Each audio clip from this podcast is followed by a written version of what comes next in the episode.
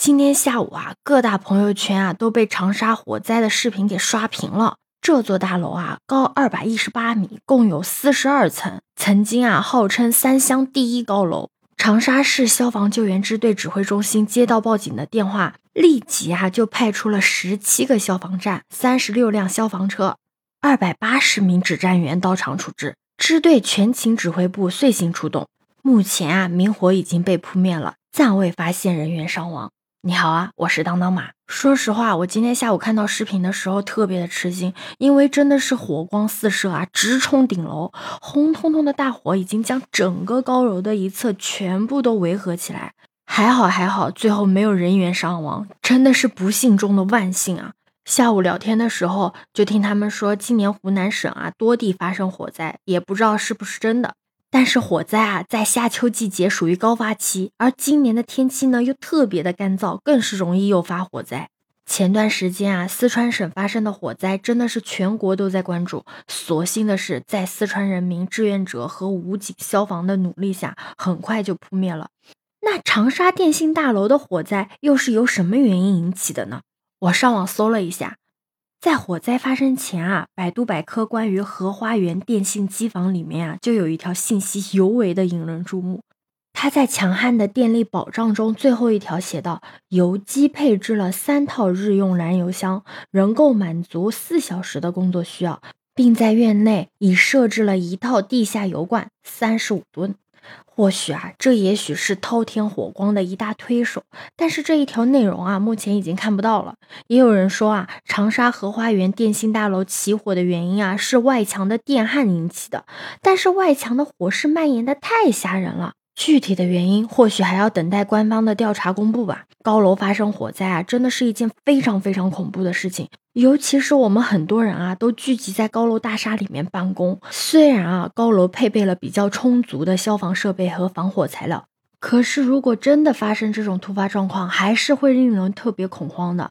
而且超高层起火啊，它比一般的建筑物起火火势蔓延的要快，途径也要多。高层建筑内的电梯井啊，各种管道井比较多，发生火灾啊，可以很快的形成一个烟囱的效应，造成火势扩大蔓延。而且人员的疏散啊，也会更加的困难，伤亡啊也会更严重。由于高层建筑比较高，火灾的时候啊，人员需要安全的撤离建筑物，需要较长的时间。再加上火灾时人员都是极度的恐慌的，特别容易造成疏散困难。根据国外的一些报道啊，高层建筑一次火灾死亡上百人的事故啊，时有发生。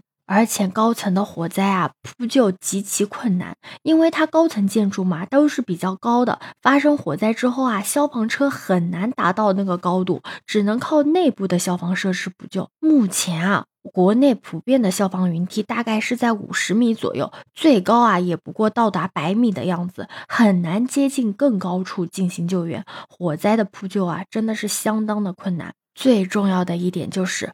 高层的易燃合成材料多，燃烧啊很猛烈，室内的材料、家具等物品都是燃烧物，容易加剧燃烧的现象，产生大量的烟雾，并产生有毒的气体。所以很多的这个火灾现场的人啊，都不是被烧死的，是被烟熏死的。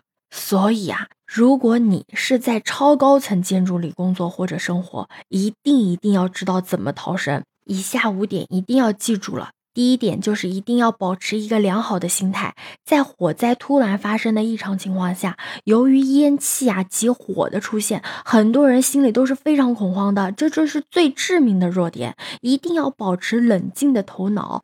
这个对防止惨剧的发生至关的重要。以往的火灾中啊，有些人盲目的逃生，如跳楼啊、惊慌失措啊、找不到疏散通道和安全出口啊，而失去了逃生的时机，因此而死亡。在发生火灾的时候啊，保持心理稳定是逃生的重要前提。若能够临危不乱，先观察火势，再决定逃生方式。运用学到的避难常识，把灾难的损失啊降到了最低的限度。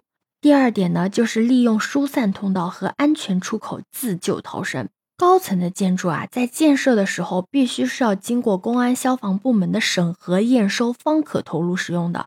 根据建筑设计防火规范的要求啊，设置疏散通道和安全出口在额定的人数内，只要有组织、有秩序的疏散，五分钟内啊就能全部的疏散完毕。遇到火灾啊是不能乘坐电梯或者扶梯的，要向安全出口的方向逃生。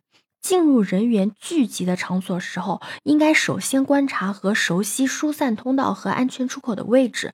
发生火灾的时候啊，千万不要惊慌失措，应该及时的向疏散通道和安全出口的方向逃生。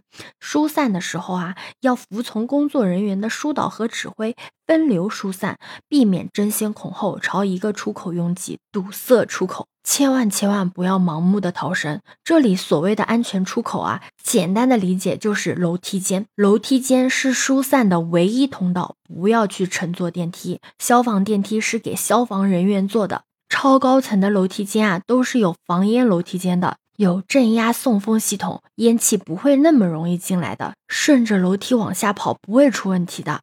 第三点就是自制器材逃生。高层建筑发生火灾的时候啊，要学会利用现场一切可以利用的条件逃生，一定要学会随机应变，千万不要盲目的跳楼。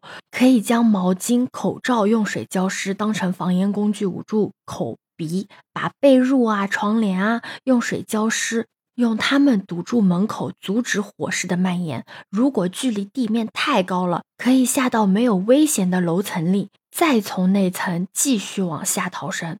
超高层建筑啊，每隔五十米都会有一个避难层的。失火之后啊，如果不能往地面疏散，可以考虑疏散到避难层。记住，一般都不是火烧死的，一般都是烟熏死的。建筑设计中，避难层都是三小时及以上的耐火极限的墙啊、板、梁柱。避难空间内啊，也都是防火的门窗。如果无法顺着楼梯逃生的话，就待在避难层里面等待救援就好啦。第四点啊，就是寻找避难所逃生。在无处可逃的情况下，应应该积极的去寻找避难处所，比如到阳台上啊、楼层的平顶啊，等待救援。选择火势烟雾难以蔓延的房间，比如厕所啊等。